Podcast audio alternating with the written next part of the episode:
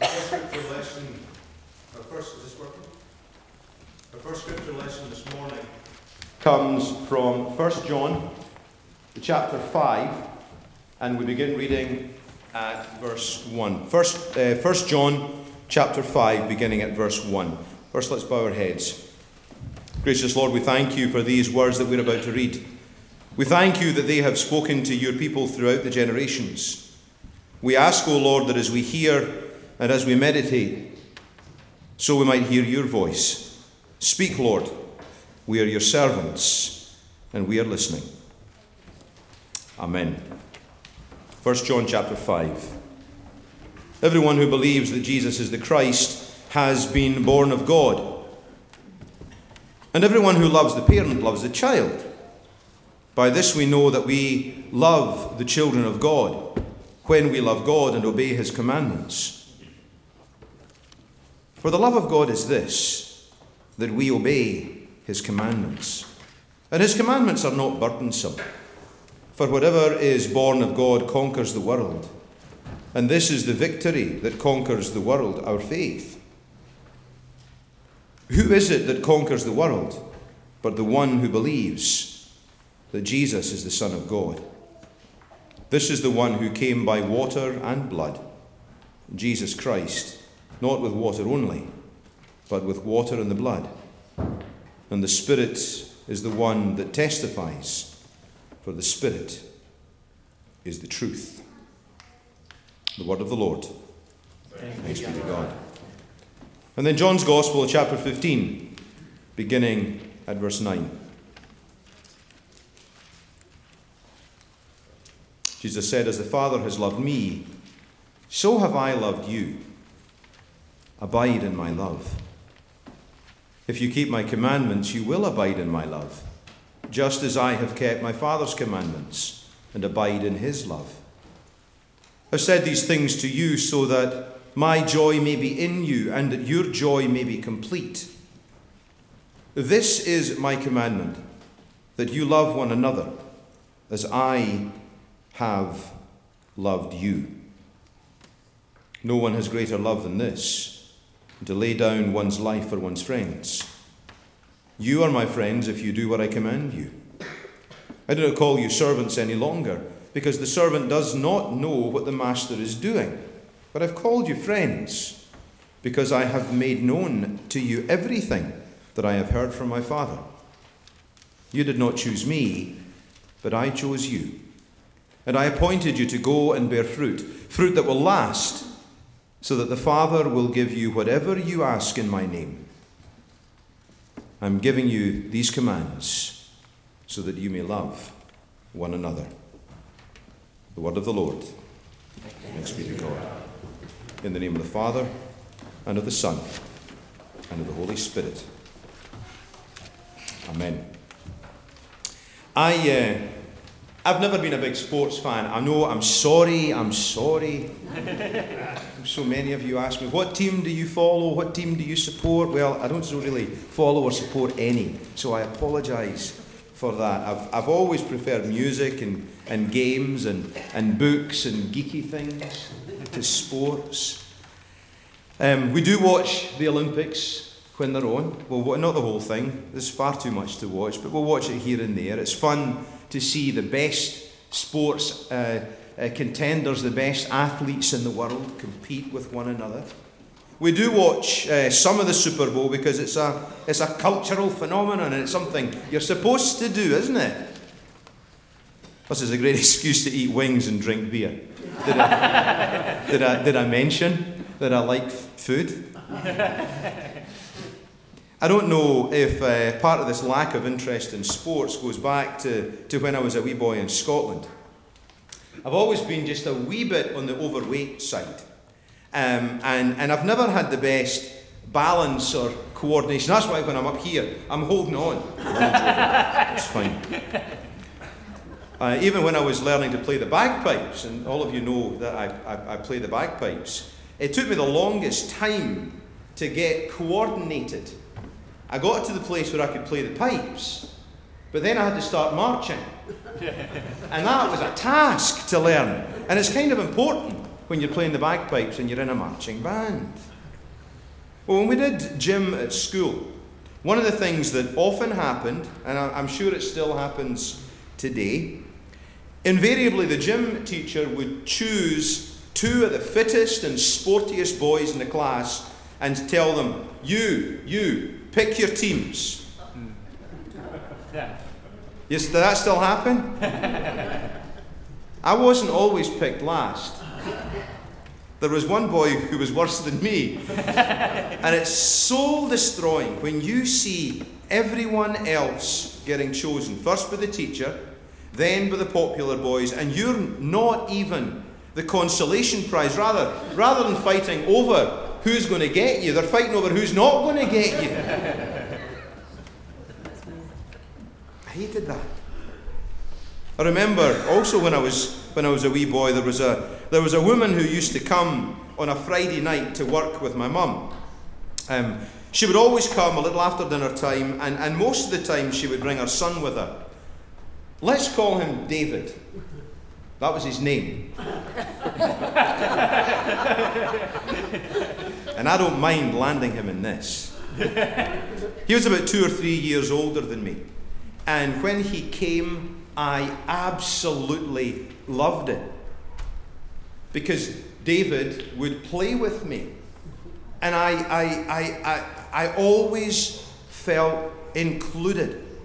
We always played together, and I felt so important because I got to play with one of the big boys. It felt great. Well, one evening he came with his mum, as normal, and I ran off to go and play with him. And on this particular night, I don't know what was going on, but on this particular night, he stood and he looked down at me. And I said, I had said to him, Let's play, David. Why would I want to play with you? You're just a wee boy. Oh my goodness. My heart was broken. Rejection. At one time, I had believed that, that he and I were friends. And all of a sudden, he didn't want to play with me because I was just a wee boy. He didn't want to have anything to do with me because it's something that I had no power or no control over whatsoever. I, in that moment, was rejected because of who I was and because of what I was. Rejection's a terrible thing. I don't know how many of you have experienced rejection at different times in your lives. I'm sure many of you have. I don't know how many of you have been the ones who have done the rejecting. I'm sure we've all been guilty of that at one time or another. It hurts to be rejected. It hurts even more to be rejected for something that you can do nothing about. There's one verse in this passage that every time I read it, I couldn't help but, but pause at it. It's a verse that Calvinists love, and Arminians are not too sure what to do with it. John chapter 15, verse 16. You did not choose me, I chose you. For a wee boy who feels left out and let down by someone whom he thought was his friend, Jesus' words come to him I choose you. For a wee girl who's left standing on the line at the sports field because no one wants to pick her for their team, I choose you for the besotted teenage boy who's poured out his heart to the girl of his dreams, only to be placed firmly in the friend zone. I choose you. For the wee boy whose mum and dad are divorced, who's sitting waiting for his dad to come and take him to the park, and he doesn't show up. And this happens weekend after weekend after weekend. I choose you. For the teenage girl who gave her body to the boy that she thought loved her, only to see him with another girl the very next day. I choose you. For the devoted husband who finds out his wife has been having an affair with her fitness instructor, I choose you. For the mother whose son wants nothing more to do with her because he believes she's ruining and controlling his truly out of control life. I choose you. I choose you, says Jesus. But, friends, it gets better than that. Going back just a few verses, you find these words As the Father has loved me, so have I loved you. As the Father has loved me, so have I loved you. He's not only chosen us, but He loves us. I wonder how many of you need to hear that today. Hmm? How many of you need to hear that you're loved? Probably more of you than would care to admit it. How many of you wish that your husband or your wife could speak those words to you? How many of you are afraid to admit that you haven't spoken to those words for your husband or wife in such a long time and wonder if the words are still true? How many of you want to hear it from your children? How many of you need to say it to your children? How many of you feel so rejected and utterly unlovable because there's so many things that have happened to you in your life by the number of rejections that have happened to you again and again and again that you believe yourself to be utterly unlovable. As the Father loves me, so have I loved you. Jesus' words to you. Whatever else you might believe about yourself, whatever someone else might have told you about how unlovable you are to them, this word cuts directly through all of that lies and hits straight into your heart. You are loved. You are loved. You are loved. And I could go on saying it again and again and again until you actually believe it. Many of you know the words to, to this old hymn, O love that wilt not let me go. But I wonder if you know the story behind the hymn. At age 20, George Matheson was engaged to be married, but he began to go blind. When he broke the news to his fiancée, she decided that she couldn't go through her life with a blind husband, so she left him. Before he lost his sight, he'd already written two books of theology, and, and some feel that if he had retained his sight, he could have been one of the greatest leaders in the Church of Scotland in his day. A special providence was that, that George's sister offered to care for him, and with her help, George left the world of academia for pastoral ministry and wound up preaching to close to 1,500 people every week. A blind man.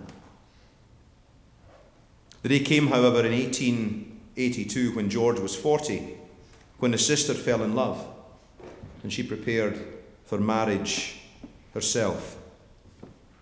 The evening before the wedding, George's whole family had left to get ready for the next day's celebration. He was alone and he was facing the, the prospect of living the rest of his life without the one person who had consistently come through for him. On top of this, he was doubtless reflecting on his own aborted wedding 20 years earlier. It's not hard to imagine the fresh waves of grief that were rolling over him that very night. In the darkness of that moment, George Matheson wrote this hymn. He remarked afterwards that it took him five minutes, and it was the only hymn that he ever wrote that required no editing. O love that wilt not let me go, I rest my weary soul in thee. I give thee back the life I owe, that in thine ocean depths its flow may richer, fuller be. O light that followest all my way, I yield my flickering torch to thee. My heart restores its borrowed ray, that in thy sunshine's blaze its day may brighter, fairer be. O joy that seekest me through pain, I cannot close my heart to thee. I trace the rainbow through the rain and feel the promise is not vain. At morn shall tearless be. O cross, O cross that liftest up my head, I dare not ask to fly from thee. I lay in dust life's glory dead, and from the ground there blossoms red life that shall endless be. In the name of the Father, and of the Son, and of the Holy Spirit. Amen.